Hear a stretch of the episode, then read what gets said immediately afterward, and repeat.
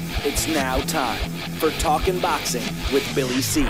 It began as a podcast, went live on the net, and transformed into a full blown empire. It's the only daily boxing talk show on the planet, hosted by the only guy with the balls to do it. Many have stepped into the ring, many have tried to take the belt, and one by one, they've fallen. Another victim of the undisputed heavyweight champion of Boxing Talk Radio. Talking Boxing with Billy C is on now. My style is impetuous, my defense is impregnable, and I'm just ferocious. I want your heart.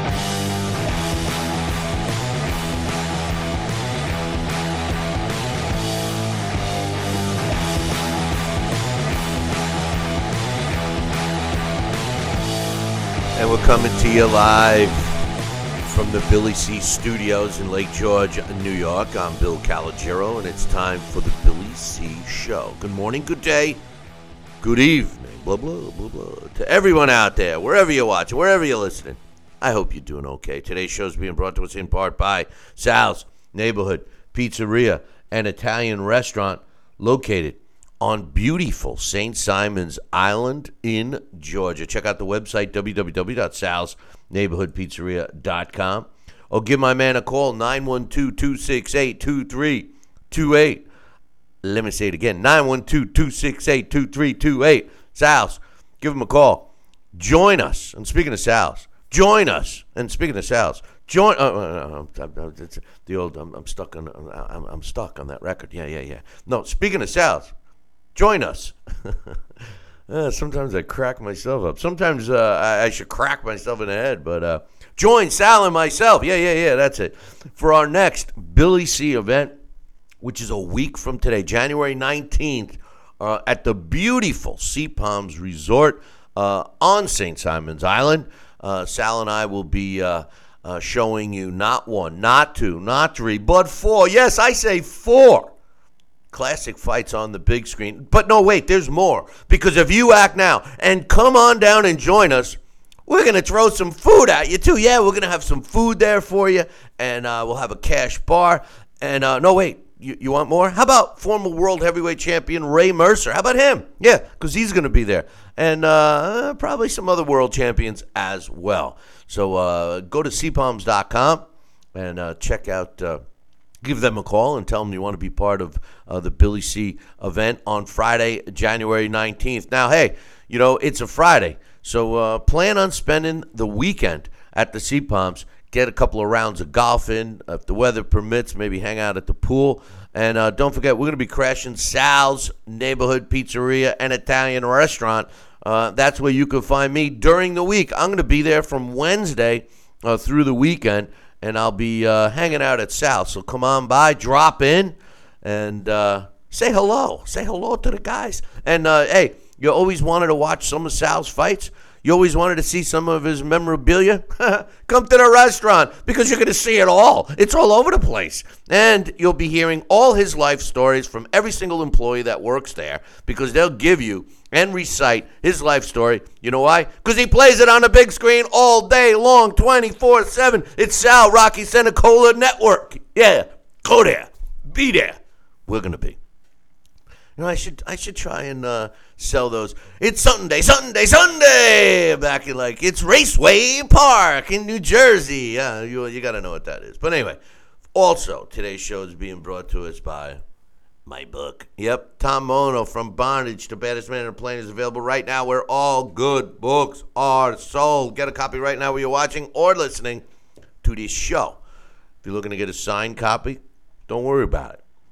Visit our website BillyCBoxing.com. If you want more than one copy, don't worry about it. Drop me an email, billy at Talking Boxing, T A L K I N B O X I N G.com. And did I mention you can get it right now at Barnes & Noble or Amazon.com. Um, today, we got some stuff to talk about, of course. And uh, just a note for anybody that's watching – uh, or listening to this show on on you know we're, we're available on demand we're available podcast radio television uh, facebook live Um, uh, uh, we also simulcast the same version of this show that's on the television networks uh, is up on uh, up on our YouTube channel. And if you're watching on another stream that you might be picking up, or if you're watching on Facebook Live, don't forget if you want the full video version of this show, uh, you got to go to the YouTube channel. Um, so go to youtube.com slash talkin, T A L K I N, boxing, B O X I N G, or just go to billycboxing.com. And uh, the latest show and the live show is always uh, playing on the front. I, I, let me rephrase it. During our live show, it's playing on the front, and then you could always go to billycboxing.com and play the latest episode that we aired. So uh, anyway, um, I want to talk about uh, today's. Today's been like a a marijuana weed week. I got some updates on that. Uh, I also got some updates on the heavyweight division. But we're going to kick off the show with the top news and that is and and, and what makes me sick about this uh, in a way is we knew that this was going to happen but they drag it out you know. Uh, oh it's almost done. Oh it's done. Oh i want it. Oh, we're going to have it. Oh there's a clause in it. Oh da, da, da. and and now it's like well we have the pen in our hand and we are signing it. Triple g and Canelo Alvarez, it was pretty much in Canelo Alvarez's hands, uh, has formally agreed to the rematch that we all knew was going to happen on May 5th, uh, according to multiple reports uh, and Golden Boy promotions themselves. Uh, the official announcement will be made within the next couple of days. Uh, so we're making the announcement right now. Canelo Alf- Alvarez, Triple G, official, May 5th. Joining me right now to get his thoughts from beautiful St. Simon's Island because it ain't so beautiful here in upstate New York. Sal, Rocky, Cenicola. What's up, Sal? Hey, good morning, Bill. How are you today, pal? I'm doing well. I'm doing well. How about yourself? Uh, I'm doing very well, thank you. I did I did hear that earlier uh, introduction with the uh, restaurant and my staff, and you're right. They're well schooled in my life, pretty much. Uh, they know they know a good part of it, and you are correct. Before we started showing the fights live in, in, in, the pizzeria on the different cable networks and all that, I only had one channel that played. One channel on TV, and that was called WSAL, Sal TV. I know. And, uh, you know, that's why when I come there, uh, they're all like looking at me like, "Oh, help us!" It's like they have a little note, "Get us out of here! Do something, please! Get Sal out of here so we can change the channel." You know, and and, and you know they all know the songs, they know the fights, they can tell that what's what every punch you're gonna throw. I, I tell you the truth, they should really trivia. report you to uh, you know some kind of workman's uh, uh, control board or something, the state of Georgia uh, labor department. You know, because I, I don't know if that's you know I don't think brainwashing is legal in the United States. I you know, and that's kind of what you're doing, Sal. Well, you know, hey, you- we got to keep the brand alive, you know, and it, it, it's almost like what was that movie? I never saw the movie. I just read the mo- uh, read read the book or so. What what was it Clockwork Orange where they let that guy watch that TV? They kept his eyelids open all the time and had to watch. Yeah. that's, that's the brainwash. That's the mentality. Hey, guess what? We're gonna do the same.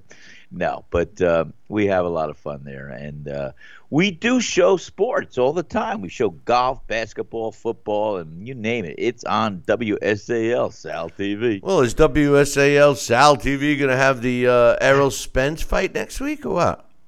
What station is that on? Showtime. oh, that.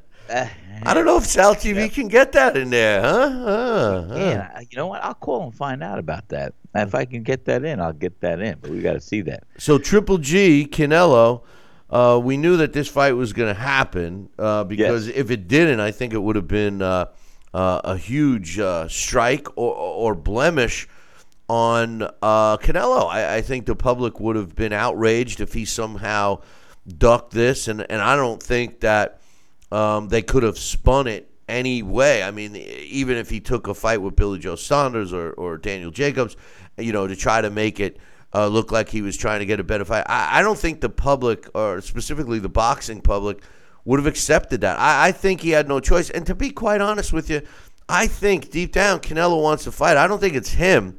I thought it was the promoter, but nonetheless, uh, it's agreed. The fight's going to take place, just like we all thought May 5th. Now, here's one little thing uh, they don't know uh, where the uh, fight's going to be yet. According to Eric Gomez, the president of Golden Boy Promotions, uh, he said uh, that the uh, deal is done. Uh, a couple of points about it. There is no rematch clause in this fight, so we uh, technically won't see a trilogy uh, with this. Um, but he also said that there's one other thing that they don't have signed, sealed, and delivered if the rematch will be held where most likely it will be held, where the first fight was held at the T-Mobile Arena in Las Vegas, but uh, coming in uh, a close second, and uh, you know he said there's a very good possibility that the rematch ends up at Madison Square Garden in New York City. What's your thoughts uh, on the fight being signed, sealed, and delivered? No rematch clause and the potential location of the rematch. All those things, Sal. Did you write them down? Because uh, we want you answers for all write three. them down now. You all go, three. You're going all too three. fast for me. I, I haven't even had my first cup of coffee. Hey, maybe next time get out of your feety pajamas a little earlier. That's all. You know. So okay, let's do number one, the rematch. Are you? rematch. Uh, what's Well, your that- thoughts that- on them I- finally doing it? Well, I, I'm glad they finally did it. And you know what? I think that the rematch is going to live to the hype. And uh, I, I think, you know, I, what I love about rematches is the fact that both fighters are familiar now with each other. And each fighter, for, for obvious reasons, feel they're going to offset and have the, what it takes to dominate and win the next fight. So that should right there be a great, uh, great performance by both fighters for us as fans, in a sense. And you know, I I won't keep it uh, to myself, but I I think that Triple G, if he doesn't take his foot off the pedal, I think he will dominate, and I think he could break up Canelo Alvarez, especially when he has him on the ropes again. But we'll see, we'll see. I think it's a great fight. I want to see it to be a great fight, and uh, as far as the no rematch clause, see, I remembered that. um, you know, depends on what this fight brings to us, and I think we w- we may even have the opportunity if both fighters after this fight want to fight each other. I mean, that's what it was like back in the old days, and I keep referring back to the 70s and 80s when fighters wanted to fight each other to prove they were best, or they knew they had uh, something that they gave to the fans that were very special. Then you know what? They're going to want to dance again with that same partner in the ring. So even though there may not be a, a rematch clause in the contract, if this is a great fight, if it's something that's still going to have bragging rights attached to the clause, and then you know what, they may just want to fight each other without any having to do any rematch clause. But we'll see what happens. Let's get past this fight and see how it goes. My man, coach in the chat room, is saying uh, because there's no rematch in this contract, he feels that that means uh, that this time Canelo's going to win by decision, and uh, Triple G will get robbed. Uh, my man Dave Wilcox over in the uh, uh, Facebook live chat says the same thing that uh, Canelo he feels Canelo's going to win a decision this time. Um, Well, Canelo, You know- Canelo, Canelo, Canelo won the draw. So you know, because I thought exactly that you know what that, that's a good way to look at it because for him that was that was uh, better a than a loss. You know, I mean he he won the draw because of uh uh you know Adalaide uh, Adalaide Byrd who scored the fight 118-110 uh, in favor of Alvarez. You know everybody else uh you know uh, well one person had it a draw. And uh, the other one had it uh, for uh, Triple G. Uh, now Triple G, uh, he's age, I, you know, a little bit. He's 103, right? He is. Well, he not quite. I think he turns 103 uh, at the end of this month. But uh, uh, real quick, I, I got to take a break. But before we talk about the uh, uh, you know the potential of of the fight and where it's going to be, as far as the rematch and your uh, your comment on that, you know uh, the rematch rematches. You know, in my opinion, I mean, back in the day, and I'm talking about back in the day, day. You know, uh, back in the in the 40s and, and before, they they used to do three fights because they used to have one fight in one fighter's hometown, one fight in the other fighter's hometown, and then one fight at a neutral location. And generally, those three fights uh, were you know were dis- they would decide who who the better fighter was. Typically, you'd have one win, one win, and then the deciding fight. That's right. Um, but the end result is, if they were competitive fights, uh, it justifies and warrants a rematch. Uh, this first fight that these two guys had were clearly competitive, and we had to have a rematch because there was no definitive answer. But remember, uh, the last time that happened uh, recently was uh, Kovalev Andre Ward. Andre Ward got a, a nod, the win, um, and uh, you know uh, we felt that uh, um, you know everybody kind of felt at that time that uh, that um, you know uh, yeah. Kovalev won the fight, and then the rematch was very decisive. Hold that thought, Sal. We're going to talk about the venue here in a second. I'm going to take a short break, and uh, when we come back, more on the uh, official Triple G Canelo Alvarez rematch May 5th. I'll be back in two. Billy C will be right back. Check out BillyCBoxing.com now or feel the wrath of the mighty mustache. Oh, that hurts. Why are you doing that to my face?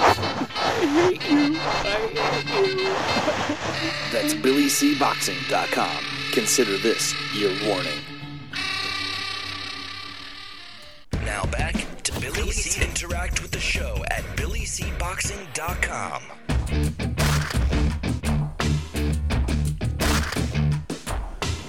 And we're back.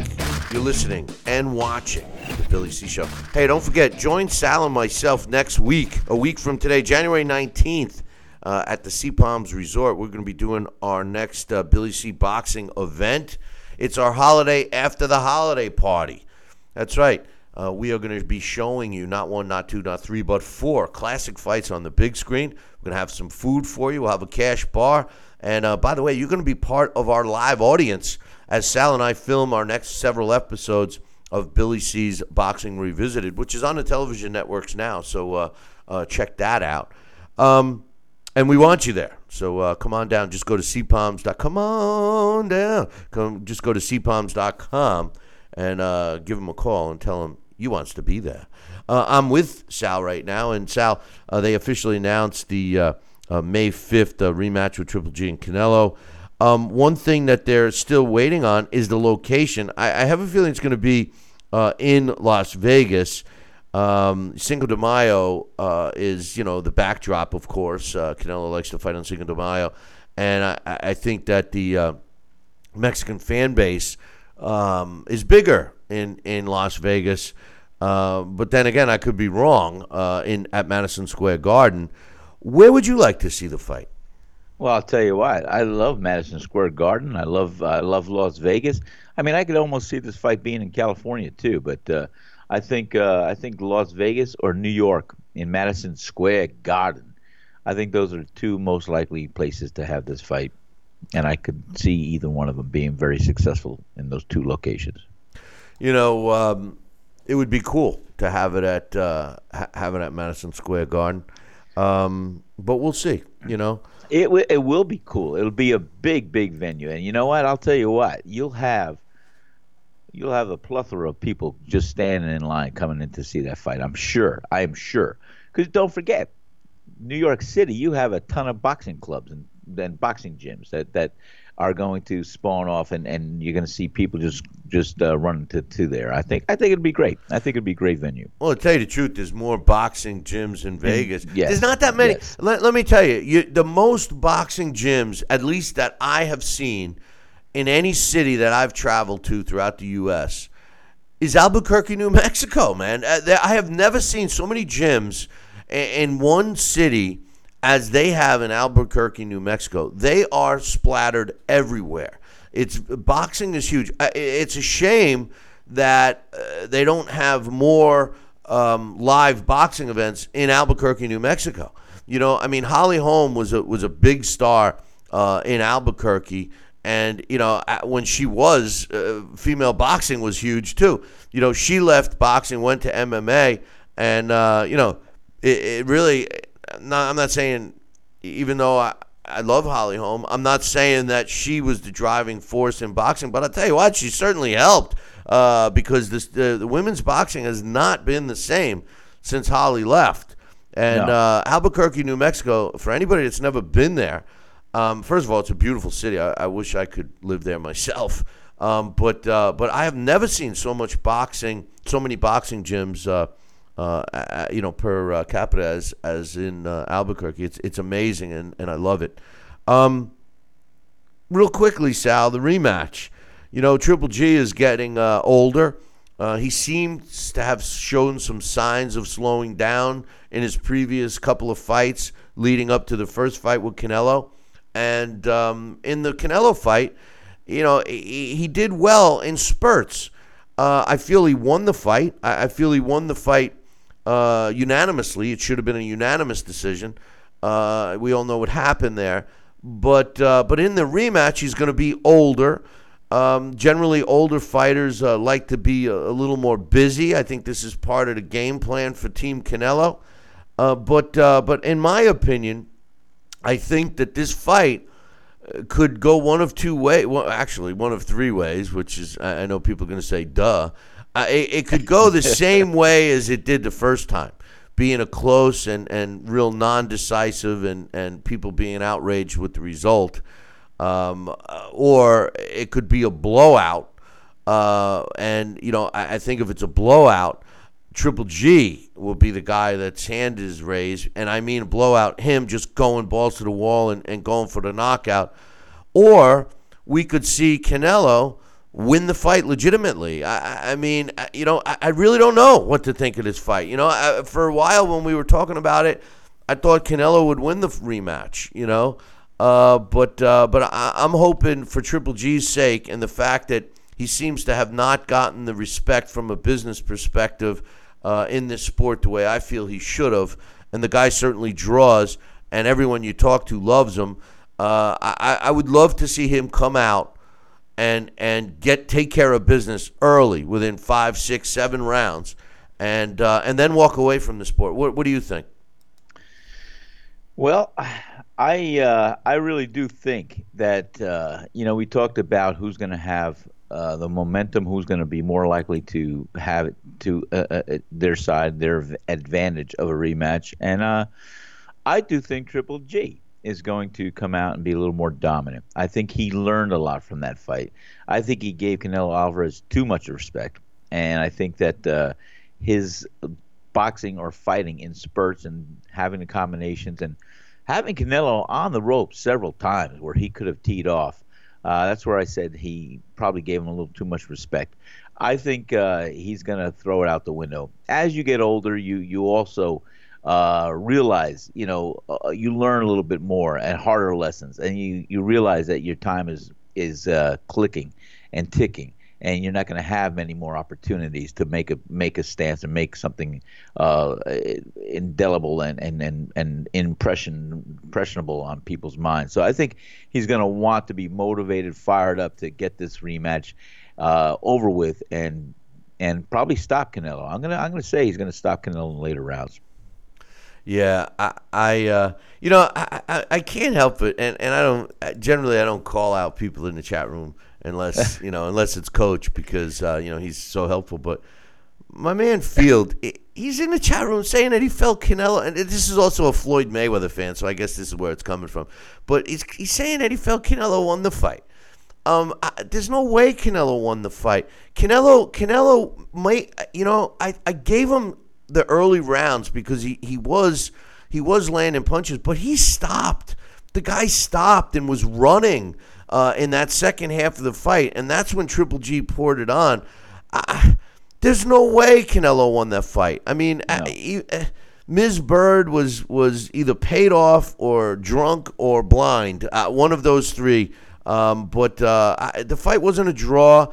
Canelo certainly didn't win, and uh, in my opinion, it, it was a clear win for Triple G. Now, now with that said, I think that Canelo has a very good chance of winning the rematch by establishing the jab and using movement and everything else. But the thing is, is that Triple G cuts the ring off. That's what uh, Canelo was not prepared for, Sal. That's why Triple G came on strong in the second half because Canelo used to is used to fighting his opponents that don't have the ring savvy and ring generalship as Triple G. There's been no fighter in the last 25 years or more that's a better ring general than Triple G. I have never seen a fighter control where his opponent is and how that opponent's going to, you know, uh, face him uh, during a fight as much as uh, as successful as Triple G.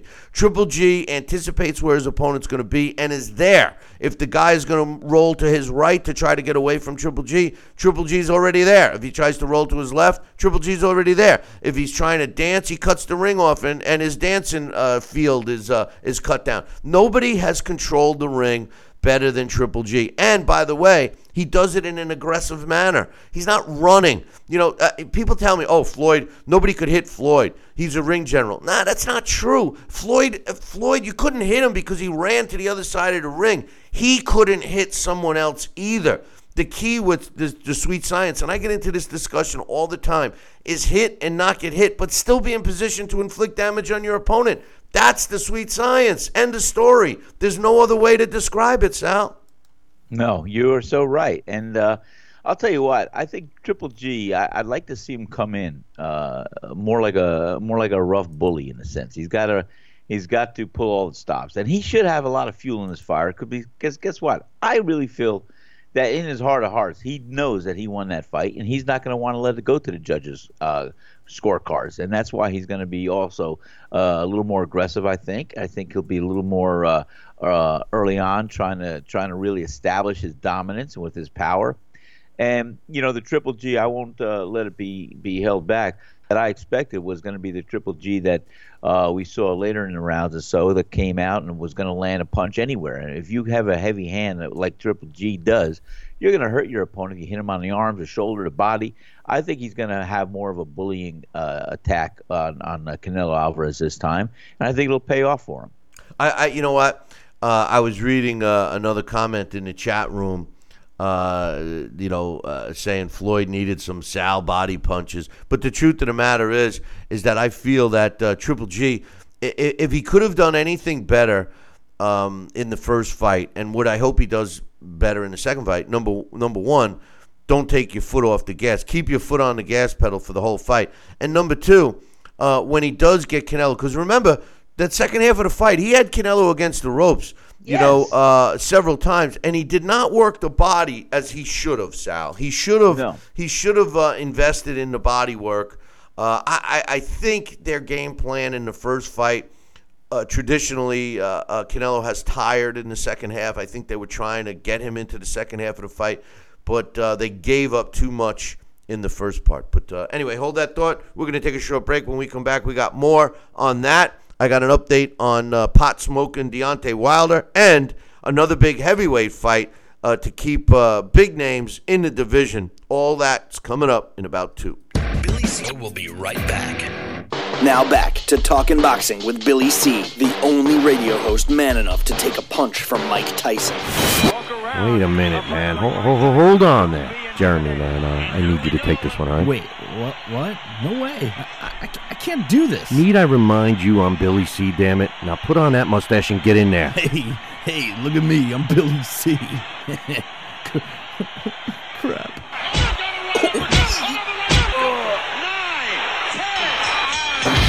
undisputed heavyweight champion of Boxing Talk Radio. It's Talking Boxing with Billy C.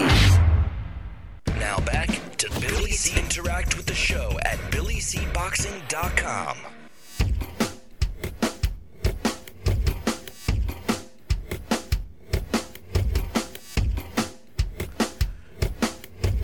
And we're back. You're watching and listening to, to the Billy C show. Sal, I, I, I you know, I, I, I, can't believe what I'm reading in the chat room. You know, I, my man Field, my, my, you see what I said? I'd be reading too. You see, you see what it, you, you see what it says. I know, I see you with all four pairs of glasses you got on.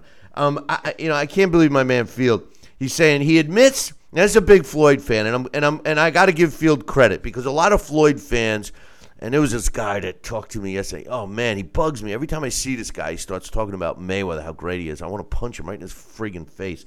But uh, uh this Field, at least I'll give Field credit. We all know he's a Mayweather fan, and hey, listen, more power to you. I, I have no problem with that. Uh, and he admits in the chat room, he says yes. Mayweather loses to Sugar Ray Leonard, Sugar Ray Robinson, Hearns, Triple G. he didn't mention because I had said that he loses to uh, um, Duran, Sugar Ray Leonard, Sugar Ray Robinson, Hearns, Hagler, Triple G, Marlon Starling, and even his pops if they fought. I've said that many times. You have, Um, and yeah. uh, Field says uh, he loses to Sugar Ray Leonard, Sugar Ray Robinson, Hearns, and Triple G, but he says he outboxes Roberto Duran and Marlon Starling. You know the funny thing. The funny thing about first of all, there's no way. I, I, I- before anybody makes any comments about Roberto Duran, you got to go back. Don't look at the look the, at the the Roberto Duran that fought Sugar Ray Leonard because that Roberto Roberto Duran was already a ring veteran of ten years plus. I think it was twelve years. You know when he when he fought, so he wasn't even a welterweight. The guy was a killer at lightweight. Watch his fight against uh, Kenny Buchanan when he won the WBA title at Madison Square Garden, you'll find out number one that not only was uh, was uh, Roberto Duran uh, one of the best lightweights ever.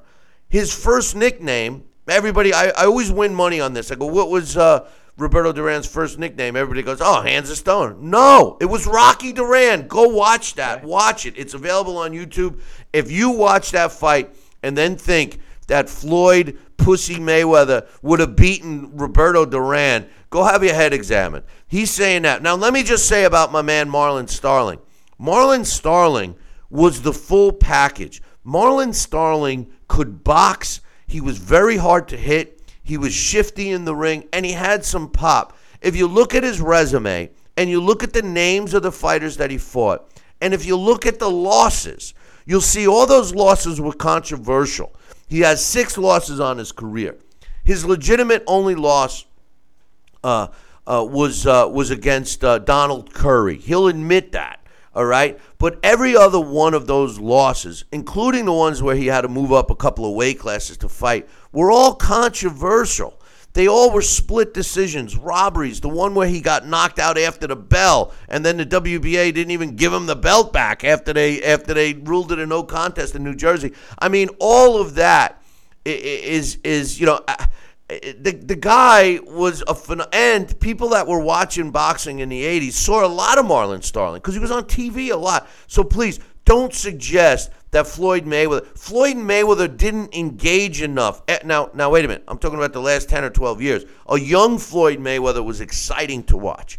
Uh, but unfortunately he changed that way. So we'll never know because he was so cherry picked. He picked his opponent. I love a comment that that coach made. He says, uh, "I beat everyone I put in front of me," and that's a great statement that. because that's what. I So please love that. don't suggest for a minute. You could say that Floyd was the best of his his uh, you know era. You know, you could say Floyd is undefeated. You could say Floyd was hard to hit. You could say all of that stuff and win an argument. But what you can't say is that Floyd would have beaten Roberto Duran, and or Floyd would have beaten uh, any of the Sugars, Sugar Ray Leonard, uh, Sugar Ray Robinson, even Sugar Shane Mosley in his prime. You know, I, no, you can't. You can't. I, I mean, what do you think, Sal? Well, you know how I feel about that. I think you know, and and Roberto Duran. uh, Let's let's let's look at him as a lightweight. He was relentless. He was phenomenal. I mean, I will debate that Roberto Duran. I've said this here often. Would have probably been able to beat so many of the classic great warriors in the lightweight division. But I think Roberto Duran, in his own right, is probably one of the greatest lightweight pound for pound fighters that, that has ever been in the ring um, as a lightweight now 135 pounds and i think you know uh, hey i give you know i give uh, floyd mayweather credit where it's due and uh, yeah, i mean he does do uh, what he can do to win and uh, and that's the end result it doesn't have to be pretty it doesn't have to be this and that he does get his hand raised as the victor and uh, you know, whatever style he implements uh, that gets him there, it, it's it's his right to do so in the squared circle. However, is it exciting? No, not necessarily.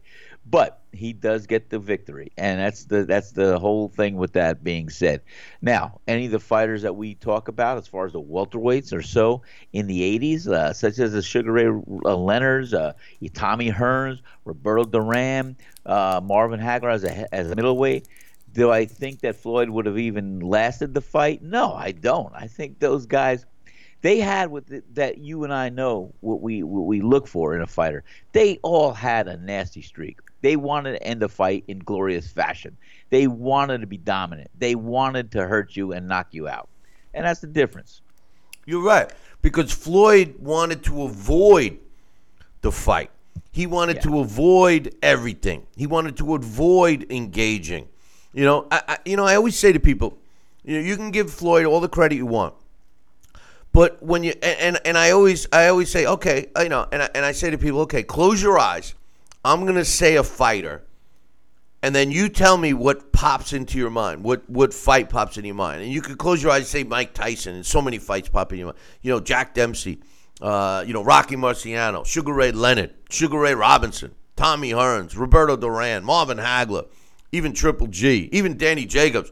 You know, Bam Bam Rios. I, I mean, all, all these, just throw names out, and a, and a fight will pop into your mind and then say Floyd Mayweather. And all of a sudden, it's like, "Vt, what? What? He's the guy with all the money. Uh, he's the guy that's undefeated. Uh, he's the guy that knocks out women and beats up pimply faced security guards. He's the guy that uh, did some time in a community jail and tells all his homies that he was in prison. You know, when I was in prison, you know, it wasn't prison. You weren't in prison. You know, talk to talk to talk to guys that were in prison.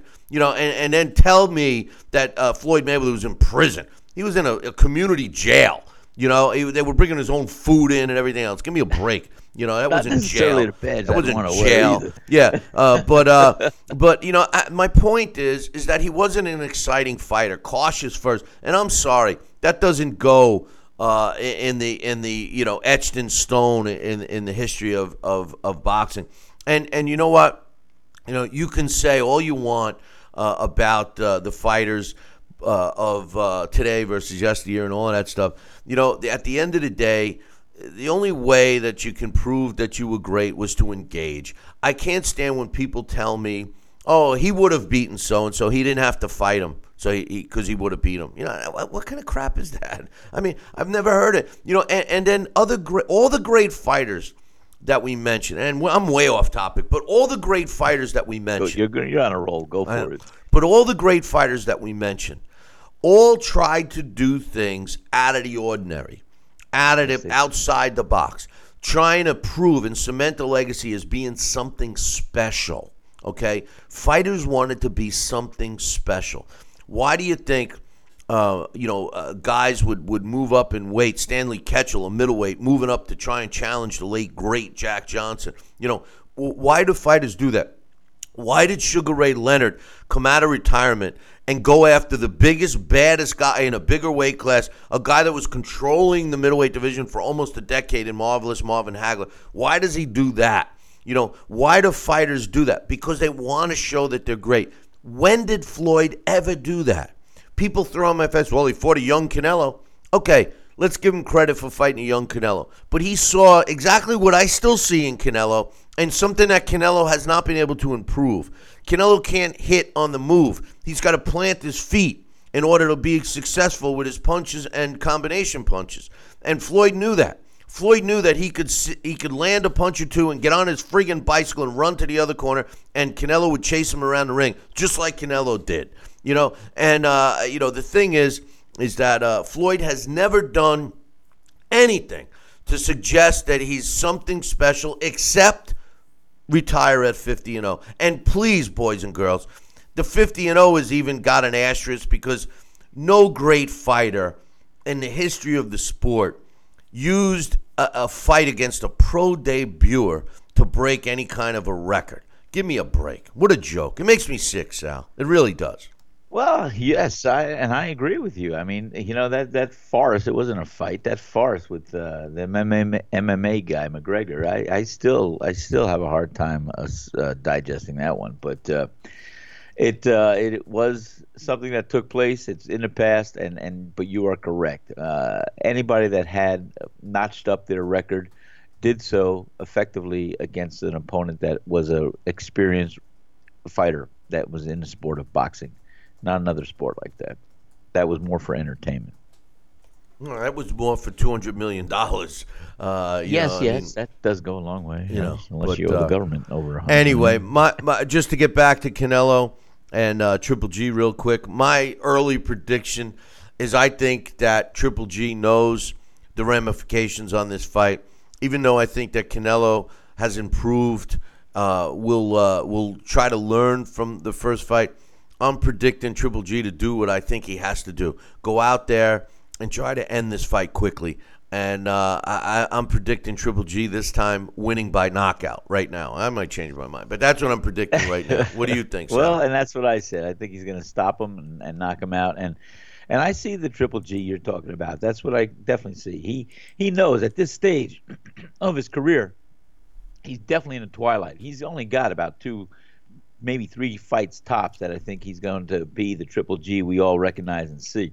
And I think that uh, this one may even be his last one. So why not go out? He's got to he's got to attack the fights, no pun intended, with the fervor and the anticipation and the enthusiasm. Like it may be his first fight, but it may be also his last fight. He's got to have that that excitement, that that that that that that vicious kind of uh, nasty streak that we know he can possess, and he does uh, take out on his opponents when he does get them in trouble. And that's what I think we lacked seeing in the first fight when he had Canelo along the ropes. You made a point clearly. He was a headhunter. He tried to score and tried to hit upstairs. All he had to do was be relentless to the body. You know, it does it does several things. Number one, you keep getting hit on body the way you, you can. You're trying to block those shots with your elbows and your movement and your and your things. You and, and you know you forget about the head, and that's when the fights come. Uh, that's when the punches come up top, and they they find their target a lot easier. So I think he's got to definitely master that body attack early in the fight. Do you think that? Uh, do you think that Canelo's power um, surprised Triple G? Do you, do you think that Canelo hurt Triple G at all? Because let's be real, Canelo, you know, he, he's he's got some pop. I mean, we've seen him. Uh, I mean, geez, he knocked out Amir Khan. I thought he killed him. Um, do, do you think that his punching power uh, either surprised Triple G or or altered Triple G's uh, aggressiveness in that first fight? Like I said, I think Triple G gave him too much respect. And had he been caught early in the fight, maybe with a shot that uh, he said, "Wow, this kid can can punch," you, you know, to the fans' eyes, we didn't see him stunned or wobbly. I I did see he looked like a punch got his attention once or twice, but uh, I, I I think it might have just been in the back of his mind that you know, maybe I'm gonna just break him down a little bit differently or, or so. But I, I really feel uh, I think he just gave him too much respect, whether it was from receiving a heavy shot from him that he said, "Wow, this guy could punch," or I felt this, or he, he's a harder puncher than I anticipated. Could very well be, Bill. I uh, I, I don't know. I I got to watch that fight over again and see if there is that any one shot that might have deterred or changed his um, uh, his game plan to to fight uh, Canelo in a different manner.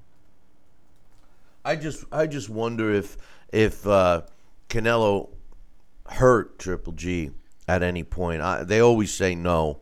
No, but, of but course what would no. prevent? But But what we- would prevent him from going all out and attacking the guy if he felt that Well- he couldn't hurt him? and and that's the whole thing that I that I have a hard time gripping and put my hands around because I expected Canelo Alvarez to do what he did. I didn't expect Triple G to fight the fight that he did. I thought he was going to be a little more relentless. I thought he was going to have Canelo every time he had Canelo on the ropes, and it was more than once or twice. Every time he had him on the ropes, I expected him to use that leverage, use that body, still be in position to avoid a punch, slip a punch, but come around with a hammer that was a heavy-handed shot. I don't care if it was on the elbow. I don't care if it was anywhere. Uh, that's what I expected from Triple G, and and we did not see that kind of version of Triple G. So that's why I said I think he respected the power or the uh, potential power or or, or, or, or punches from uh, Canelo Alvarez. So, you know, I think if he if he learns or if he sees what he gave up for that, uh, and he studies the tapes and the films, and I I just hope we see a little more aggressive and relentless uh, Triple G than the first fight. And if he does do that, and uh, he can take a big shot too, we've seen him take shots. I think he'll have a, a better night the night of the fight. Well, we'll see, and I'm looking forward to it. Me Oh. too. I don't want the year to pass so fast, but man, I can't wait till May. Whoa. Um, yeah, well, the, it's already the end of January practically. Already you the know? I. I remember we're talking. Well, we got it. Well, look at it this way: the Super Bowl, the to. Super, say, hey, The- Sal, we got to get, you know, the, the, we're going to do that show. It's coming up. It's coming up. Ah, Bill, we got plenty of time. We got plenty of time. It's next week. I Nah, know. Not, not really I- next week. It's like a week and a half. And boom, it's next week. Yeah. Well, you know, the other thing too is is uh, I always go by football season. You know, and the Super Bowl's coming up in a couple of weeks. You know, so uh, and it's already over, right? So and, and then and then before you know it.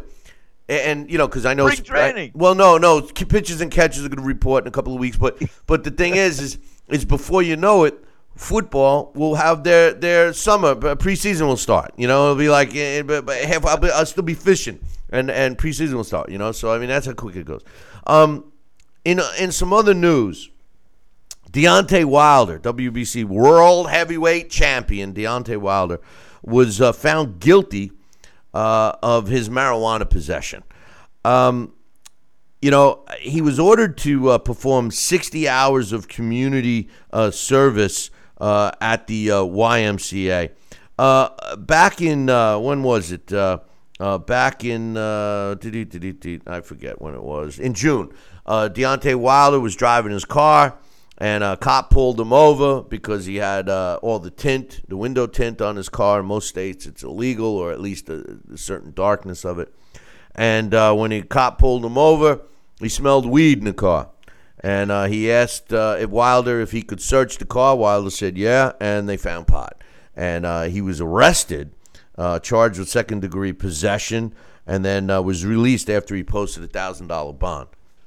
Now, um, first and foremost, if you recall the story, uh, Deontay Wilder claimed he lent the car to his friend, and he had no idea that there was some weed in there.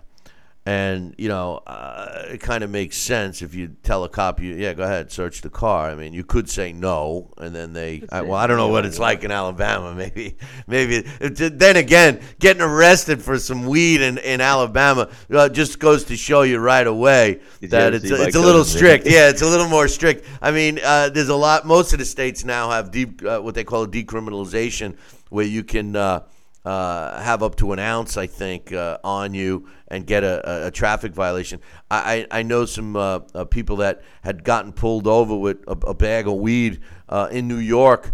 And uh, they get the ticket, and the cops don't even take the pot from them. You know, it's like, yeah, you know, keep it. But, uh, uh, you know, anyway, um, you know, I, I, I honestly, you know, I, people think that I hate Deontay Wilder, and I don't. I happen to like him. All right, um, I, I just don't like that he pounds his chest and says he's the best. If I'm Deontay Wilder and I want to smoke weed, I'd move the hell out of Alabama, you know, because and, and I'm an Alabama fan. Nobody loves the Crimson Tide more than me, Yeah, and I know he's a Tide fan too. week, you know. But uh, you know, in case you in case y'all forgot, they beat Georgia for the national championship. But anyway, Easy, easy, um, uh, you know, he he was uh, convicted or uh, charged. He's going to do 60 hours at the YMCA. Uh, it doesn't it seems like a slap on the wrist. But you know what bothers me the most about this, Sal? Here he is, and whether you like Deontay or not, he's done a lot for boxing in the state of Alabama. He helped form the a boxing commission. They've held some uh, pro- professional boxing events in Alabama. He's been very vocal and supportive of the state of Alabama, the other uh, Alabama sports teams, uh, you know, college or whatever. Um, you know, he he was in, he was uh, you know inducted into the Alabama uh, Hall Sports Hall of Fame for his amateur career. I mean, shouldn't a cop have just turned his uh, turned his back and said, "Get the hell out of here, Deontay Wilder"? Hasn't times changed? I mean, here here's Deontay Wilder in his home state. He's got a little weed on him, and a cop's got to arrest him. I mean, what kind of punk ass cop was that? I mean, give me a break. You know, I, years ago, cops were you felt comfortable going up to a cop if you were in if you were in need or in trouble or something like that. You go up to a cop for help. You know, now you run up to a cop, you, you got to worry that they're not going to put a slug in you, you know, because you're running up, waving your arms, help, help, help. The cop might shoot you. It's a shame that police officers have taken on a different persona. Instead of looking at a cop for help and support, you kind of fear a cop. And I don't think you should fear a, a, a, a, an individual that's supposed to be protecting you. You shouldn't fear that. And I'm not suggesting that police should turn their eyes uh, or turn their back on people doing illegal things. But when you look at this particular case, and and uh, what makes, in my opinion, what makes a good cop a good cop is the human factor. And in this case, Deontay Wilder has done a lot uh, for the state uh, and and the city that he lives in. This cop should have not tried to get his name in the news by being the guy who popped Deontay Wilder. He should have let the kid go. Now, I'm not saying he should have let him go if he saw a, a gun in the back seat and a dead person in the trunk. I'm not saying he should let it go if he had a, uh, you know, a couple of kilos of weed or some cocaine or some heroin or something else. I'm not suggesting he lets him go for that. But a couple of joints worth of pot, that's all he had. Give me a break. What What do you think on this, Al? I know you and I are on different sides of the spectrum here, but in this case, Deontay Wilder smoking a little pot in his car. Come on, man. What do you think? You know, first of all, I, I do want to say that I still look at our men and women in blue as somebody that can help us. And if I'm in trouble, I'm gonna I'm gonna call and look for uh, one of the men and women in blue to help me. And the bottom line is, I, I respect the police officers yeah, in any in any field, there's good and bad, but the majority of what these guys do, these men and women, they put their lives on the line every day. They don't know what's going to happen when they pull over a car, what they got to waiting for, and everything else. It, we've heard the stories, and you know there are those incidents that that uh, I don't want to get political about it here, but I do respect the men and women in blue. They are the foundation of our of our legal society on a lot of levels. And, you know, yes, did this guy have to do what he did with Deontay Wilder and, and write him up and arrest him and do that? You know, I, it's a gray issue. I, I don't know the laws of Alabama. I don't know what they say there. And I, I know if it's California, they would have uh, probably just said, hey, uh, you have one for me? No, teasing. Um, I think that uh, I think you know, whether the guy was trying to make a name for himself or whether he was just doing his job, he was a young, impressionable kind of guy. You don't know. It's a. It could be something that that you know he was just doing matter of fact, and it wasn't going to matter whether it was Deontay Wilder or whether it was Joe Schmo on the corner. But the bottom line is, you know, I, it's, it is what it is. You know what? It is what it is. If he claims that he lent the car to somebody I mean, that's as good of, our, of an argument as you can come up with. And uh, I'm sure that could be taken or was taken into consideration. Um, the bottom line is, uh, like I said, I, I, I, love and I respect the men and women in blue because they are there to help us uh, in society. Um, yeah, they're supposed to be. A lot of them uh, are, are, criminals. I, I, you know, I couldn't help but see this situation that took place in Arizona recently, or a couple years ago, whenever it was.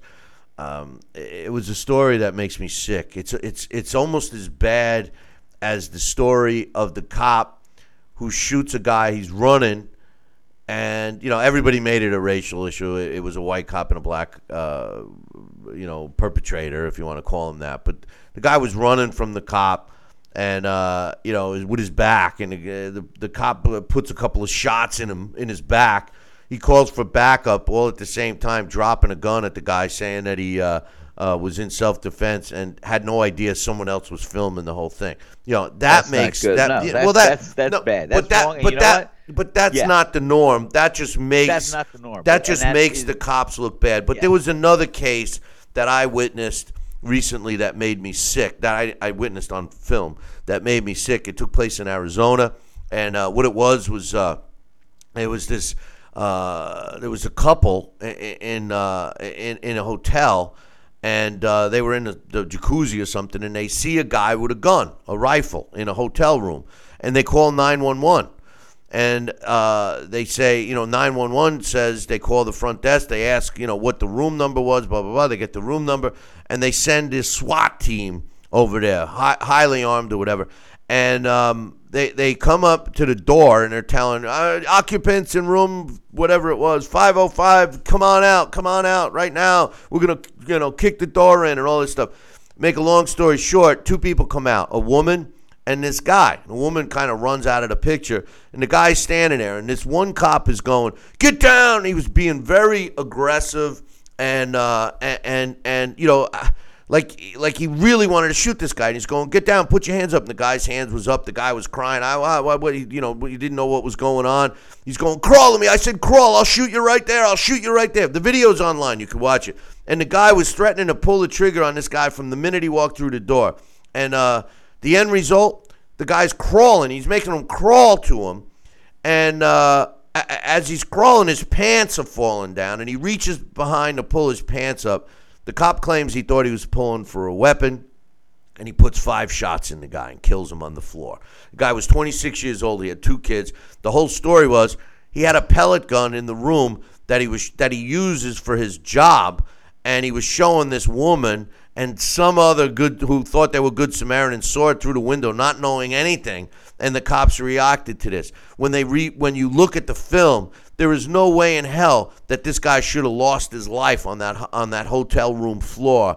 All right. First of all, the cop was charged with murder and got off. They said it was okay. The guy had a multiple a history of aggressive, un- unnecessary aggressiveness. Uh, They've shown they showed videos of him beating up somebody in a convenience store uh, that wouldn't uh, respond to him quick enough, and all of this stuff. And uh, and and the worst part about it is, in the state of Arizona, they're allowed to bring their own guns to work. This guy had his own personal AR that had uh, references on, uh, you know, the side of his gun that says, you know, you're in my sights, you're dead. You know, I mean, he was like he was like hunting for people, you know, and uh, he got off. That made me sick. It made me sick yeah, to watch that, it. uh, that, you know, that Bill, those, those are not the stories that, that I hear every day, and you know what? That is a sickening uh, example. And like I said, uh, does everything go through uh, the the the the sniff test there and, and make it?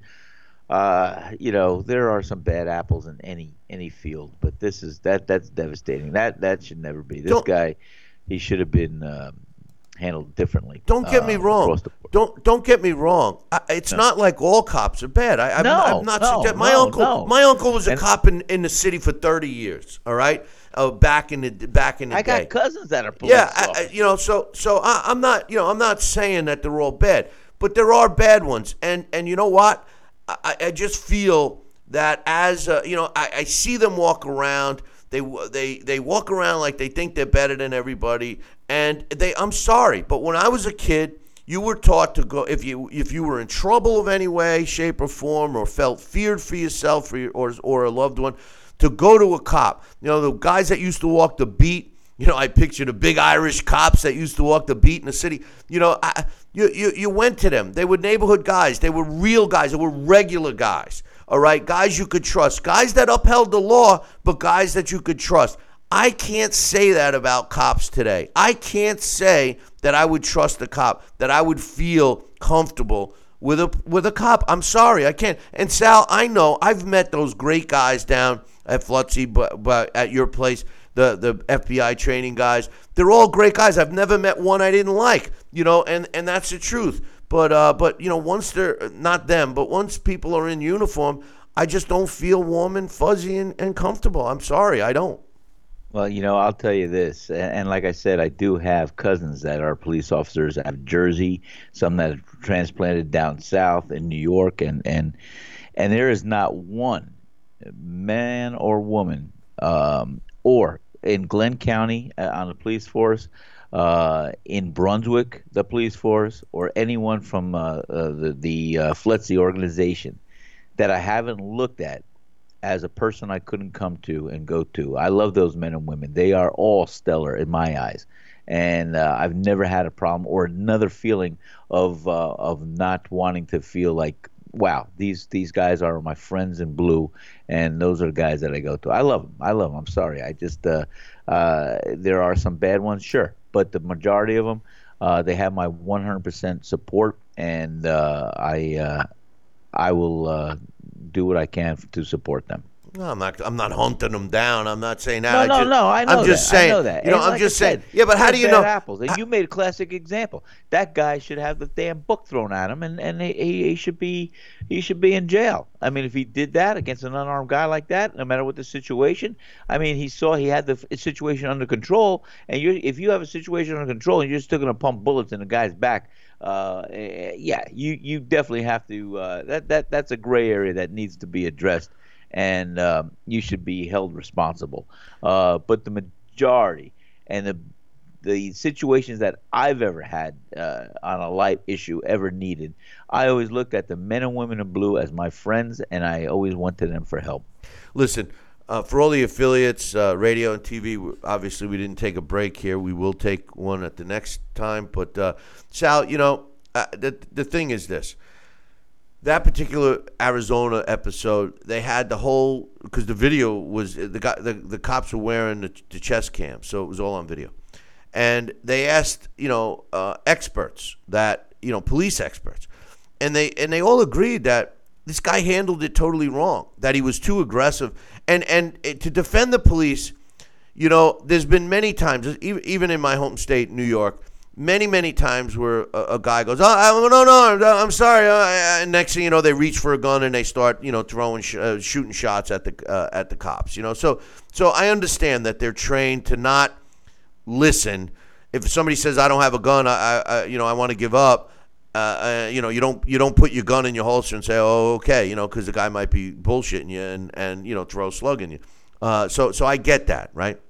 But all the experts that that watched this tape said that this was handled in a 100% wrong manner. That normally you would have had the guy put both hands, get him against the wall, and then go to him. And then if he moved any other way, then you have you know a legitimate reason to to shoot. There was no reason to make him crawl uh, in in the format and say the things. This guy threatened his life at least six times on the tape that they released. Okay, at least six times. You know, if you don't listen to me, I'm going to shoot you. I'm going to shoot you. You know, you got to listen. You got to watch it. It's very disturbing. All right. I, you know, and I, I, and and, why- and it, it's disturbed me now hearing this. And- right and, and, uh, and and when you when you watch it it's even worse okay so so but my point isn't that all cops are like that because they're No. certainly not. I'm not suggesting that and i hope people don't get that impression. Um, but in this particular case to let this guy off uh, was unbelievable. And I, I just can't see how anybody could could let let the guy you know police are hired to, to you know keep society in check and, and make sure people obey the laws. But what about them they're not above the law and i do admit that police today have to go through too much before they can even you know protect themselves you know my uncle when my uncle was a cop in the city they the stories that I know, I, you know, and I'm not going to even repeat. You know, the truth of the matter is, is that it, it was way open, way more open uh, than it was uh, back in uh, uh, the way it is today. You know, so uh, the police today, yes, they have a very hard time. Their rights are not the way they should be, in my opinion. But a couple of those bad apples, like you said, Sal, really, really uh, point out bad. And uh, by the way, Coach, uh, who's very against everything I'm saying, has just posted the uh, the picture, the video uh, that I'm talking about in the chat room. So if you're watching now live, you got to come over to the uh, uh, chat room uh, up on BillyCBoxing.com and, and you watch it and tell me it's not disturbing uh, from the beginning to the end. Uh, back to uh, boxing, Sal. Oh, yeah. Jesus, Sal. What the hell? You keep screwing up this whole. This isn't a. This isn't an anti-cop show. What's no, wrong no, with no, you, man? no? No, and and let it be known and said. I to this day I look at the men and women in blue, and and what about this? And as you were also suggesting, Bill, how many of them leave their families or or leave what they got to do in the morning to do their job, and for whatever reason do not come home at night, and it it it's a sad note too. And yes, they are defensive. They have to be careful. Uh, and yes, you know, if they if they take their gun out of their holster, they got to write a whole document and, and a book and report as far as what they're doing, why, when, and where. And they've got so much with the cameras on them right now too that has to reinforce and back them up. And that's why this bad seed was found out and discovered, and why he was almost uh, uh, uh, should have been held more responsible than what it, what it was and what it appears. And I'm going to look at the video. But the bottom line is, the men and women of blue, I still feel, are the foundation of our uh, society as far as keeping us safe, uh, helping the law-abiding citizens to uh, carry about their freedoms and, and live life without fear of, of uh, having to um, uh, have some bad guy or bad woman uh, uh, disrupt their their lives or their day. And uh, so I love the men and women in blue.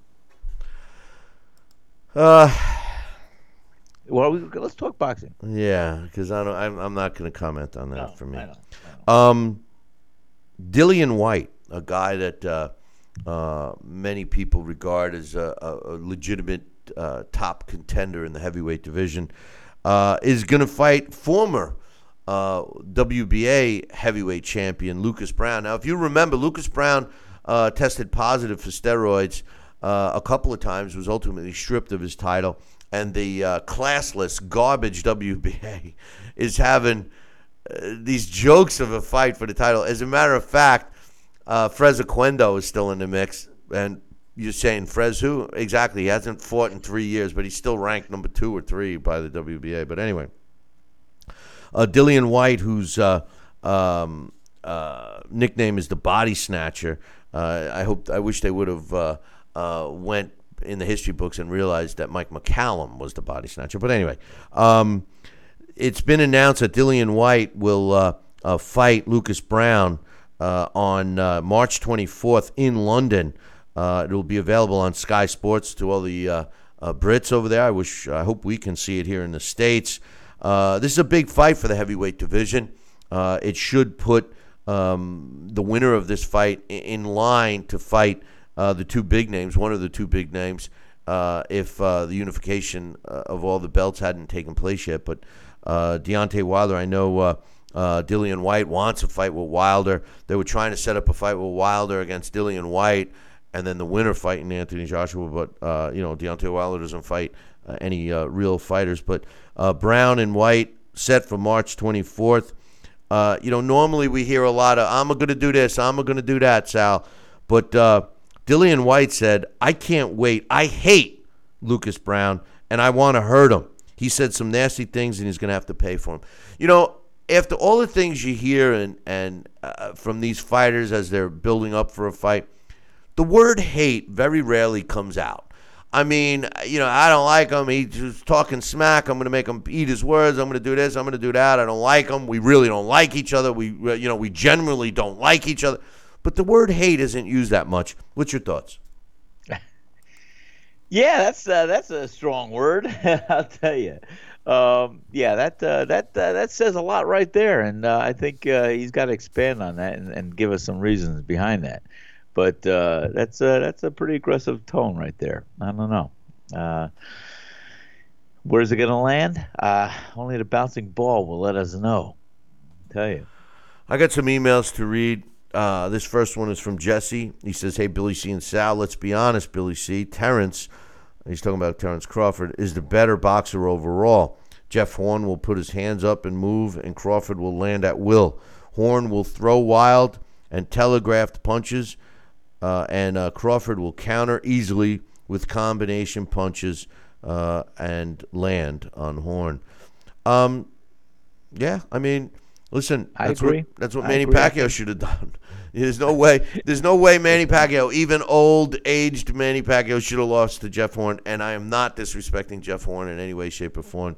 Uh, he, uh, to me, is a is a, a good fighter, a good contender, world champion. Uh, you know, I know he's got a belt and he is a world champion, but uh, the way I perceive what a world champion should be does not have Jeff Horn's name it. And maybe he'll prove me wrong. He beats Terrence Crawford. I'll be singing a different tune. He says, Do you like the white versus brown bout? Does the winner get a big name? Yes, and yes. Um, the I love the fight, um, and I think the winner of that fight is in line. You know, we got a couple of big fights in the heavyweight division. You know, uh, namely uh, Deontay Wilder against uh, Luis Ortiz. Uh, it is scheduled. It hasn't been officially announced yet, but it is on the books. Um, and then, of course, uh, Anthony Joshua uh, unifying with Joseph Parker. Um, you know, those two fights. We got Tyson Fury in the mix. Uh, maybe uh, uh, Tyson Fury coming, uh, getting his license. Uh, maybe Tyson Fury fights the winner. You know, Tyson Fury's got to fight somebody before he gets a shot at uh, at, at uh, Anthony Joshua. I agree with you 100%.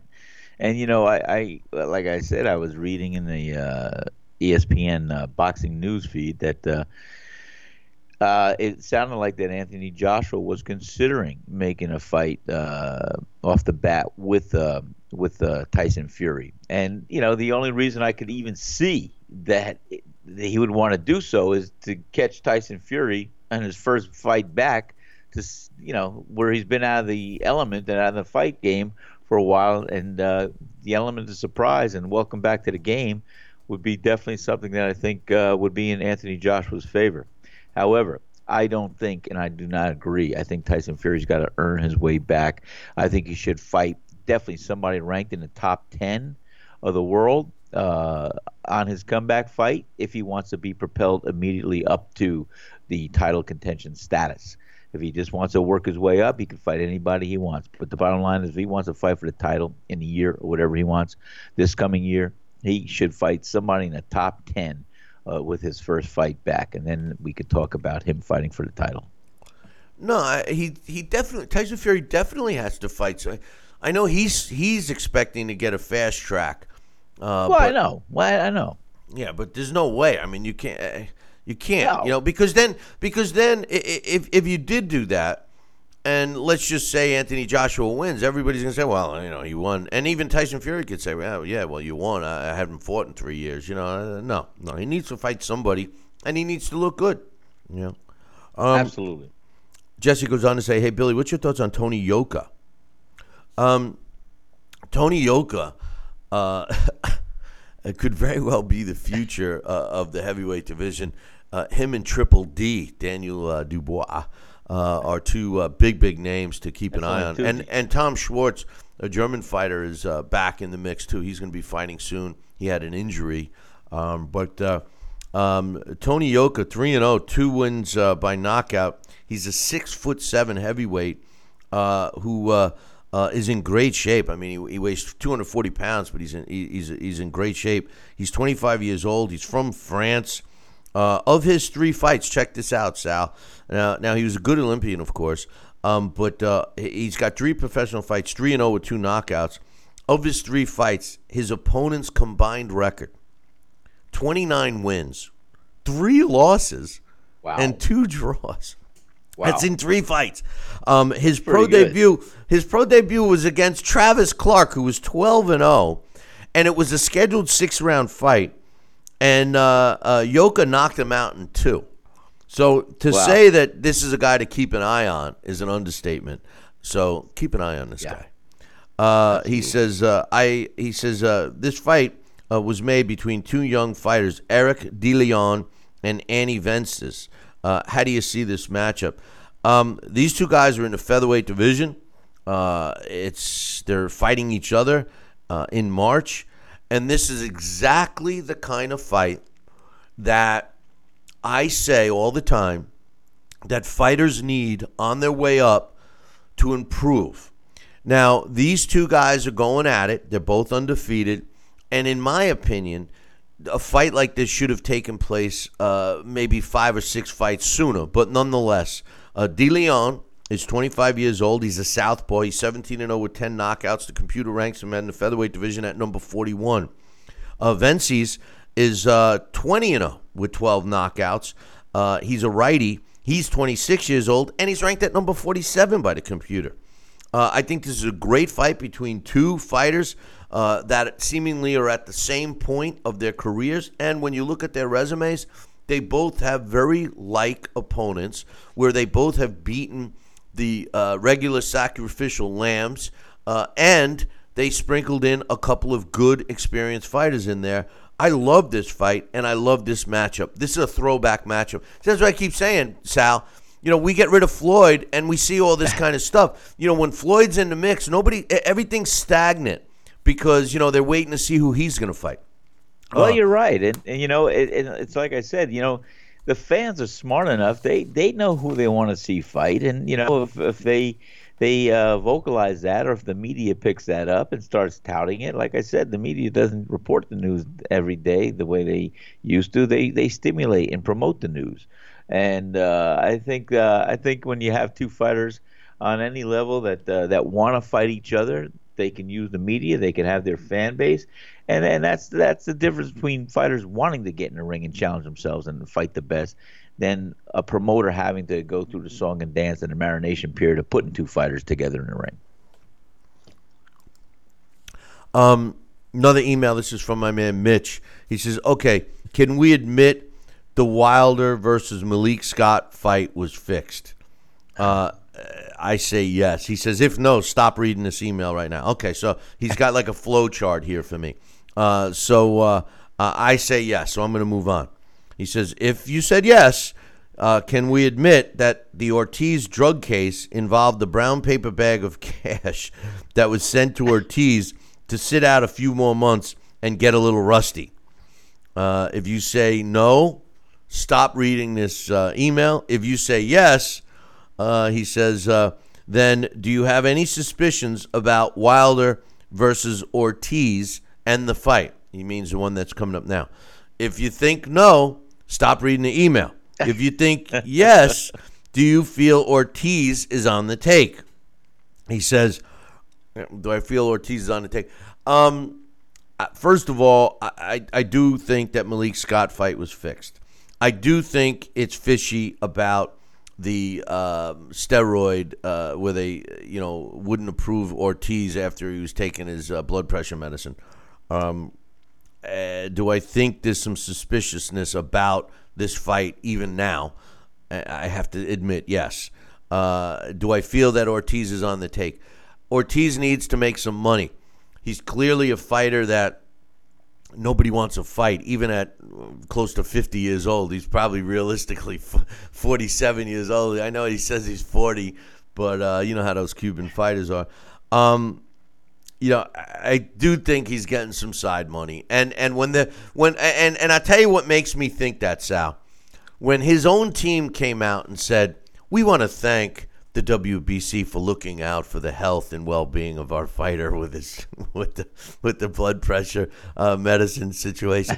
I mean, any other team would have been outraged and they would have demanded something else. Instead, they oh hey, thank you WBC. You know, the only thing that makes you thank them for for making you miss out on a world title shot is if somebody handed you uh, some coin. So yeah, I, I'm I'm on the same page here as Mitch. Uh, he says. Uh, lastly, uh, you know, he says, I, I just have a feeling that um, the Cuban has been bought out uh, behind the scenes, just like uh, Bermane Stiverne's punk ass. And, you know, if anybody thinks that Stiverne wasn't uh, paid off to do what he did, just look at uh, just look at his fat stomach. And then to suggest that he was dehydrated. He says the reason why I looked thinner in the first fight is I was all dehydrated. come on, he, I know he didn't train. The guy couldn't even get up to do an interview. I mean, come on, man.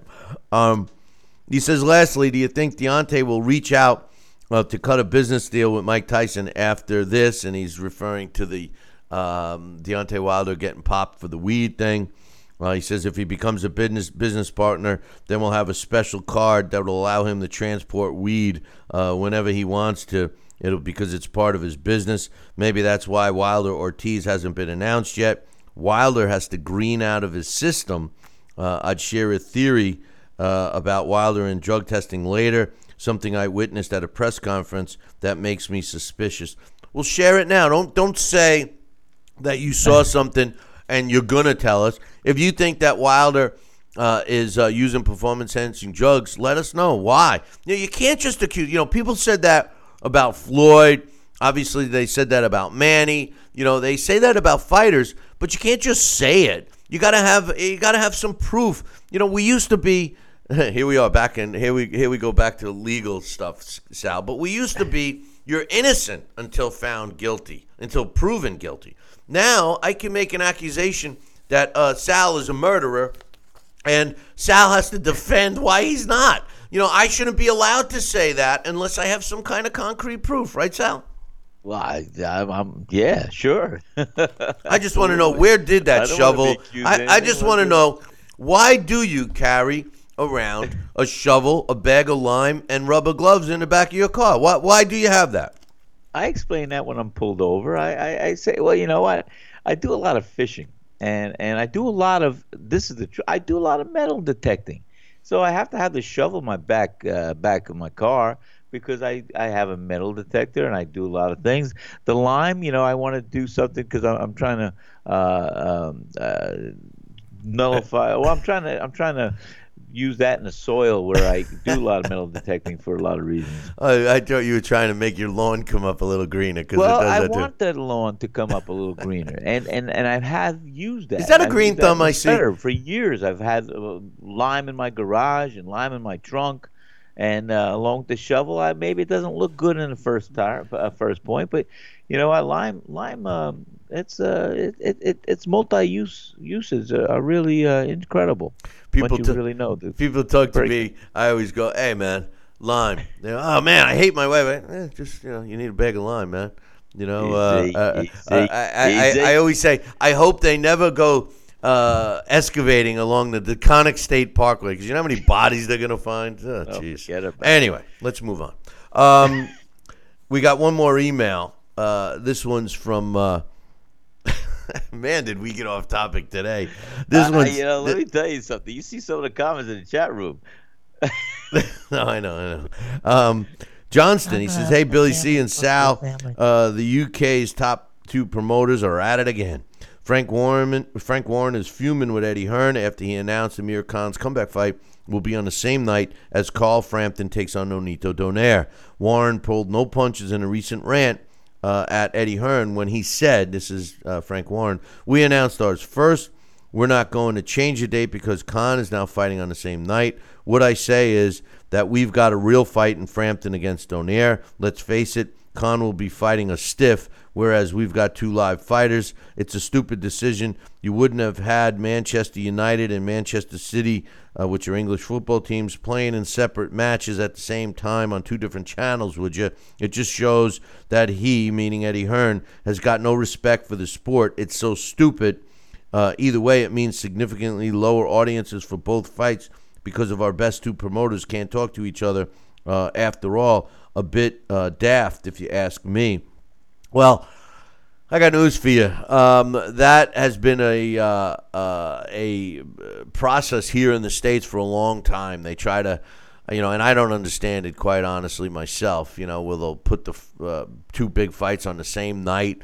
You know, one being a pay per view, one not being a pay per view. They just try to needle each other, and I- you know, if the promoters worked together, we would have so many more fights. You know, but that's the whole point. I always say promoters don't promote anymore. You know, it's they're not real promoters. You know, Eddie Hearn, I think, is, but uh, anyway, he says uh, Warren's also in negotiations. Warren was also in negotiations with Khan before he decided to go to Matchroom. Uh, he says uh, this again. Frank Warren uh, Khan approached me. He wanted to fight Pacquiao, and that's something we could have had done. Uh, we had him uh, in his early days, meaning Khan, and we had some good nights with him. So we made him an offer, but he obviously chose the other route. Khan's value of himself doesn't match our value of him. He's been out of the ring for two years, and he's coming off a knockout loss, but he's done his deal, and good luck to him. Um, you know, I mean, uh, Amir Khan. Uh, uh, I know he reminds you of Hillary Clinton. Oh, I shouldn't have said that, but uh, anyway, uh, um, I was uh, gonna say some female politician, yeah, Amir Khan. but uh, uh, Joshua uh, coach Rob McCracken wants uh, Anthony Joshua be, to be lighter for his fight against Parker. This is something coach has said in the chat room several times. He said the emphasis on being as quick as possible and taking as little as as taking as little punishment as possible uh, is uh, would allow him to do that by losing the weight. If he's a bit lighter uh, than he was in his last fight, uh, he's probably eased off a bit on the conditioning side of things, strength wise. He's saying that he's lighter now. Uh, we do 12 weeks for his fight, so I can give him some days off during camp here and there as we go. He's done four weeks, weeks with me in London before Christmas, boxing and cardio, so he's in good shape, sharper and a little bit leaner than he was of late. Uh, and uh, Johnson says enjoys enjoy the weeks. Uh, he's he have a pukka time, as us Londoners would say. What, what does a pukka time mean? Pukka to me means not a fun time. I wonder what that means in uh, uh, London, Sal. Pukka time? That sounds sickening. You're a funny guy. I have a lot of customers from uh, London, and uh, I'll ask them what that means. Yeah, we got a we got a pretty big uh, listener base uh, from uh, from the UK, and uh, I've always thought that we could do this show uh, in London, And if I had to move there to, to I, I just think that there's more boxing people in, in England, man. They respect the sport more. Uh, they come out to the live events more. And quite honestly, I think they got the better fighters right now. I really do. I mean, when you when you really look at the fi- and and the the biggest thing I like about the European fighters, specifically the Brits, they fight each other. They're not Well, afraid do. to make the domestic fights. No. They don't ta- they don't look at a fighter with a loss or two as being a done fight. I mean, just look at David Price. Well, I know, and and they do challenge each other, and you know they challenge themselves, and uh, no, they they they're not afraid to fight each other or, any opposition. That's what I like about them. They are a throwback to what we used to uh, remember being, uh, how how it was in boxing, and uh, the UK, as you suggest often, uh, that they did they did. And they still continue to carry the sport of boxing on their back as far as what they can do, and as far as the fights and the excitement and the fan base. I mean, those fans over there, they they come out in droves just to support the fight their fighters. yeah, that's And they something that, celebrate. It's an event. Yeah, well, that's something that the uh, the uh, coach says. Pukka means first class, right, Willie? He's asking Willie because he's Willie's a Brit. Um, they, uh, they, they, there's something that we don't do here in the states is is go to the live events as much. You know, even even Floyd Mayweather, who's you know the the biggest pay per view draw, you know, could draw millions watching uh, from their couch, but he didn't even sell out. Uh, you know, fifteen thousand seats uh, in in the in the stadium. You know, uh, uh, so it just goes to show you, you know, it wasn't his selling power. It was the you know fat, lazy McDonald's eating Americans that uh, don't like to leave their couch. You know, but uh, anyway, hey, listen, boys and girls, don't forget Sal and I are off all next week. We return on Wednesday, uh, January twenty fifth, uh, and the reason is because I'm heading south uh, to uh, St. Simon's Island in Georgia uh, at the Sea Palms Resort because Sal and I are doing our next event. It's the it's our holiday after the holidays party Friday, one week from today, January 19th at the Sea Palms. So we want you to come on down, uh, be part of our live audience as we show you not one, not two, not three, but four uh, classic fights uh, on the big screen. And uh, my man Field mentioned uh, uh, Roberto Duran against De Jesus. And that's one of the fights, man. That's one of the fights we're going to be showing uh, on the big They screen. fought, so they fought three times. I know, and we're going to be showing one of those fights. I'm not going to tell you which one, but we are showing one of those as three other uh, classic fights as well. Uh, so we want you guys to come on down. Uh, we are going to uh, put out some food for you and have a cash bar. Ray Mercer is going to be joining us, and uh, uh, we'll have some other uh, former world champions there and some special guests. It's going to be a good time. And of course, be a great Sal and time. myself will be there, and uh, we're. Uh, I'm looking forward to it, Sal. I, I'm fasting. I'm getting ready to eat at your place, and uh, uh, you know, uh, have all the good stuff ready because uh, I'm coming. And I mean the good, Absolutely. and I mean the good stuff. Don't forget that that uh, you know. Hey, did you ever get the uh, monkey shoulder scotch in? Remember I was know telling what? you about Thanks that? for asking me. You want the? I'm going to write that down. Monkey shoulder. Yeah, no, I'm good. I- shoulder. I'm good with black. I'm good with black, or you know, I'm, I'm a We got, we got the we got the we got the Johnnie Walker blue. We got the Johnny Oh, the Walker blue. black. We got the, The- Johnny. if if you you're know, ready my to, two if, favorite colors from my fight days, black and blue. Yeah, if you if you if you break out the blue, I'm I'm good for that. You know, but uh, Dewar's twelve is good too. You know, hey, actually, Dewar's- Pinch. Remember Pinch? Can you even Pinch. get? Can you even get Pinch from distributors anymore? Yes, I sure can. I can get anything. Ooh, ooh. Hey, you know what? Just just just I want all, all I ask for, besides all that scotch and everything else, all I ask for is that you. Make me that that you know how I always come in and have the pizza first, then I eat all the other great yes, stuff. yes, I yes. you got no one makes it like you. I know that. I know uh, you got your your your uh, uh, pizza makers and you know uh, everybody else doing the stuff and and and all of that, but no one made the pie like you. You know how it's supposed to be made. You I know, do. new- I do. So I'm looking for you for that. So I want to see the apron on when I come down there. You're going to see the apron on, and I'm going to give you an introduction to my breakfast pizza. I thought you were gonna say, and you're gonna have an apron on too, Billy C. You're gonna- it. I and, use and a mop man. and a mop and a bucket because you're gonna be cleaning up the place. But uh, anyway, make sure you guys join us because uh, it's always a good time. Ask anybody that's been there, and I'm still keeping my fingers crossed.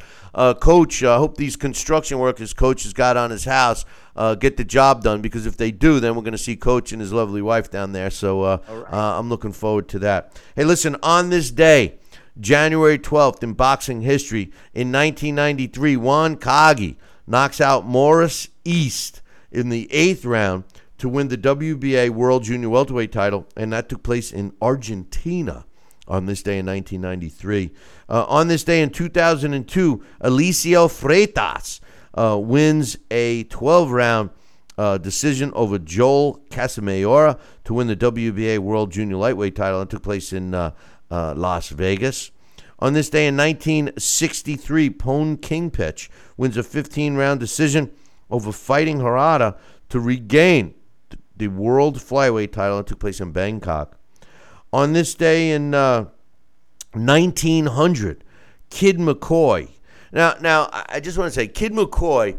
You, you remember the term, Sal? The real McCoy. It's the real McCoy. Yeah, that's right, That was McCoy. That was that. that was coined uh, by the press when Kid McCoy fought because Kid McCoy had the bad reputation of sometimes uh, not being on the up and up with fights. Uh, he would uh, magically lose and everything. And then when they would write the fight, uh, write about the fight, they would say it's the real McCoy, meaning that this is going to be uh, a fight that uh, is real, not not not a fake one. Um, so, uh, and let me ask you another: Do you know who, how the uh, how the f- uh, f- uh, phrase "bring home the bacon" was was was came about?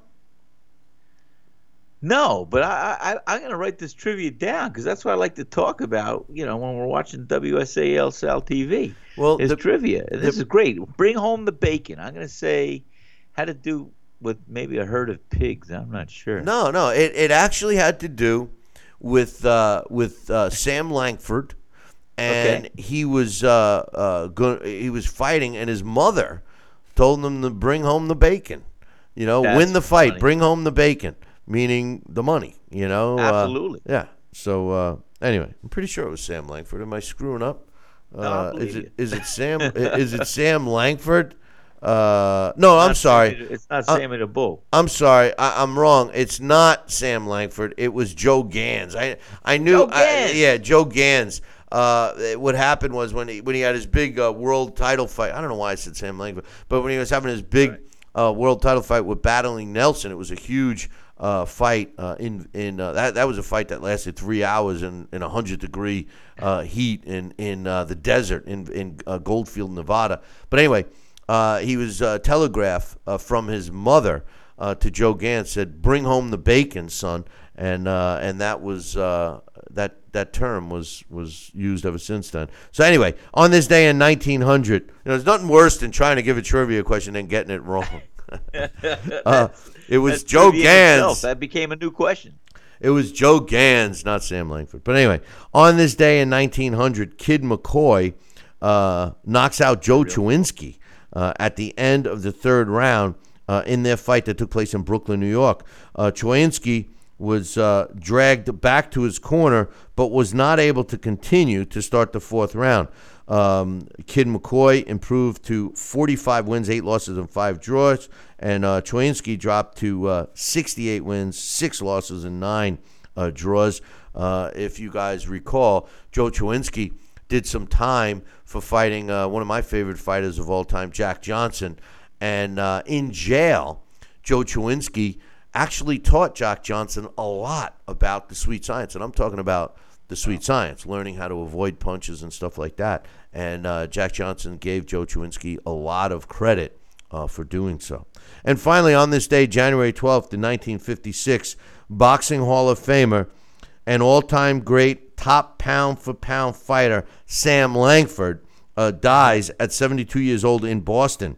He had a career record of get this 179 wins, 128 of them by knockout, 30 losses, 39 draws. He also fought during a newspaper decision uh, 31 wins, 14 losses, and 16 draws in newspaper decisions, which totaled 316 fights that they have records of. Many people think that it was closer to 400. Uh, he was inducted into the Hall of Fame in 1990. And if you've ever read uh, Clay Moyle's book on Sam Langford, or if you've never read it, make sure you read it. It's a great story, and uh, uh, you know all of the negative things that they did to Sam Langford on his dying. You know, uh, the last years of his life. of? Um, in the last years of his life, this guy was blind and uh, was sitting in a uh, uh, was living basically off the handouts and stuff. And um, all he had was a folding chair and a card table and a radio uh, in his apartment in Boston, and never complained. He was interviewed, never bitched and moaned, and woulda, coulda, shoulda. All the people that robbed money from him, stuff, uh, never complained. And, and as a matter of fact, uh, I had the uh, luxury of meeting his uh, granddaughter, uh, and uh, she remembers seeing him as a little girl. And she says the one thing I remember about my grandfather was uh, the cigar smoke. He used to smoke cigars, and uh, people used to bring him that with a meal every now and then, and that's how he survived in the latter part of his uh, uh, life. You know, but uh, anyway, uh, we lost a good one on this day in 1956. Hey, man, that concludes our show for today. Uh, like I said, we will uh, not be back live until uh, Wednesday, January 25th. So make sure you tune in Wednesday morning, January 25th. Same bat time, same bat channel. Uh, until then, I hope I see you in St. Sim- Simon's next week.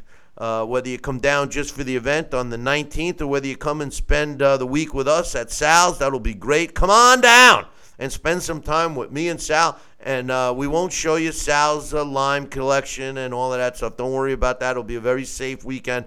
Uh, we have plenty of uh, up and up police officers uh, uh, around us, and I, I hope they don't throw me in the back of a trunk with a bag of lime and a shovel and some black tape uh, and make me disappear uh, because of the comments I was making.